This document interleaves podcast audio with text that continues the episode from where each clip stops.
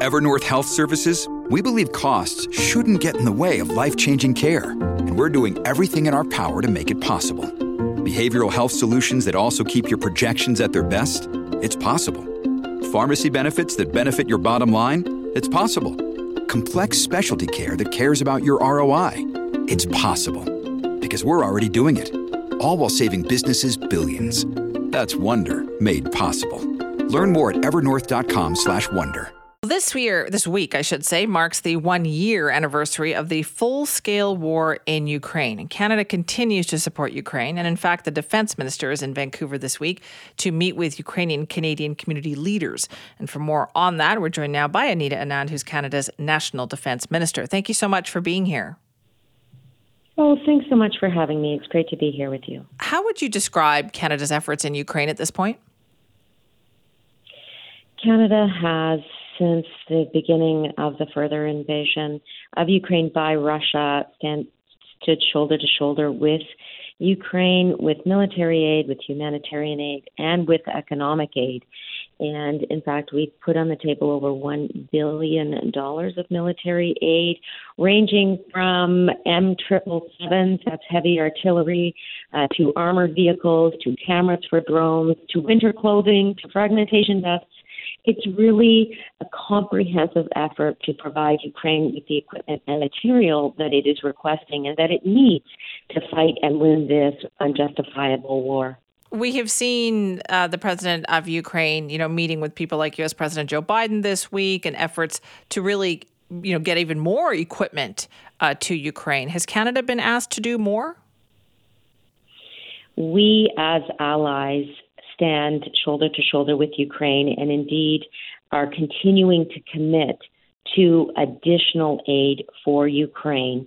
And certainly, military aid is part of the package that we are considering. Recently, we sent four Leopard 2A4 tanks to Poland where Ukrainian soldiers are being trained. Those tanks will be used on the battlefield in Ukraine.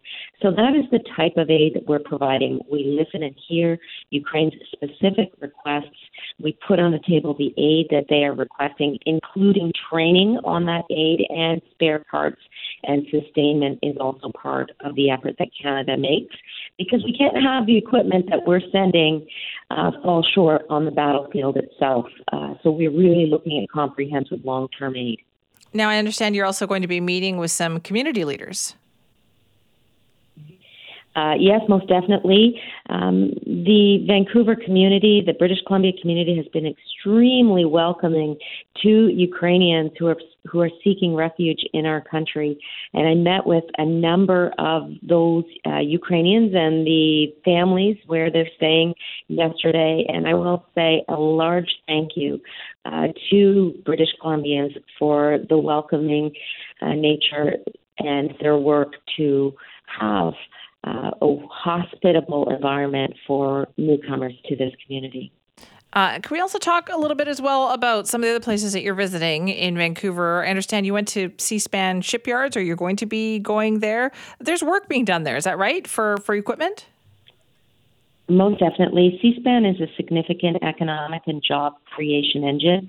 According to a recent study, in fact, uh, between 2012 and 2020, about $2.6 billion to Canada's GDP uh, through activities under the National Shipbuilding Strategy. So I'm very much looking forward uh, to meeting with Seaspan today, uh, talking about how it's growing its workforce to a team of thousands of workers, from engineers to naval architects, procurement specialists.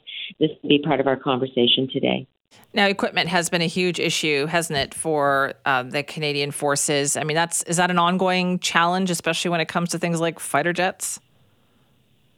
Well, it was great to be able to confirm that we will be purchasing 88 F 35s for the Canadian Armed Forces, and we will continue to do what is necessary to capitalize the armed forces to make sure they have the equipment they need to keep Canadians safe. We are raising defense spending by 70% uh, over the nine year period starting in 2017. We invested an additional $8 billion in new defense spending in our last year's budget, and we're also making significant investments in NATO's eastern flank, where we lead the enhanced forward presence uh, battle group in Latvia.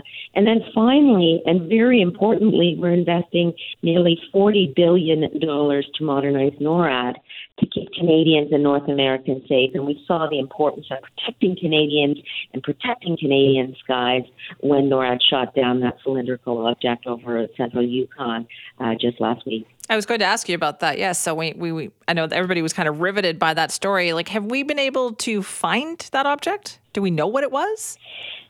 The terrain was extremely rugged, very remote, heavy snowfall, very cold temperatures. And ultimately, after days and days of searching from dawn till dusk, the RCMP decided to call off the search uh, for the suspected balloon.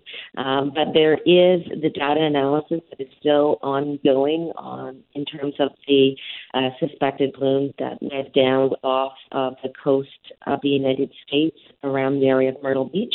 Uh, so we are coordinating with our U.S. partners and with NORAD regarding any data that is collected. Has there been anything else like that since then? I mean, it just seemed like in the matter of a week there were all these objects. And you, there's there's none now. Well, this is the work that NORAD does every day to keep Canadian skies and uh, North American skies safe. And part of our goal is to make sure that we're continually upgrading our radar systems uh, to ensure that we do capture any threats to our skies. And that is the work that we'll continue to do to keep Canadians safe. Uh, but rest assured, uh, NORAD is always monitoring our skies. That is the key objective of NORAD since it was formed 40 years ago. Had there ever been another object like that detected, or was this a new situation? Well, the Canadian Armed Forces um, did detect objects in the 1990s. Um, but as I said, we are always monitoring our skies and our territory for any foreign threats. This is the work of the Canadian Armed Forces to protect and defend our country, uh, not only domestically but internationally in conjunction with our allies. And so, as I said, uh, we'll continue to do this work. We'll continue to do what is necessary to keep Canadians safe, uh, no matter where that threat may arise. Can you also talk a little bit about the relationship with the United States? And I know that there was some criticism at the time that saying, "Oh, we, you know, it was the Americans that shot this down." But how does that process work so people understand? Oh, well, that's a great question. So, NORAD is the world's only binational command. That means that both Canada and the United States have capabilities as part of NORAD. And in the particular shooting down of the suspected balloon over Yukon, that was a NORAD activity. Prime Minister Trudeau gave the permission to shoot the object down over Canadian skies. Ultimately, an American aircraft did take the shot, but the command was whoever has the best shot should take it. And both Canadian and American aircraft were in the air.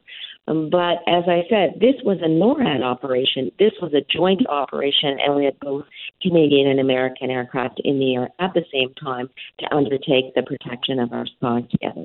Well, Minister Anand, thank you for your time this morning. Thank you so much. Take good care. Hi, it's Shauna, and I might be a bad parent because my kids think french fries are vegetables. Hey, it's Ryan, and I might be a bad parent because I went out for wings when my wife was in the hospital after giving birth. Johnny here. I might be a bad parent because in my house, the tooth fairy gives pocket change. But we're not alone. Len emailed us and said his six year old daughter's Tarzan moment going from love seat to La-Z-Boy by curtains made him more proud than any dance recital. and Andy left his two year old at the rink. All right, guys, I'm sure we're not alone. Like Andy's kid. For stories and confessions like this, make sure you check out our podcast. It's called Bad Parents, and it's available wherever you get your podcasts. I left a glove at the rink.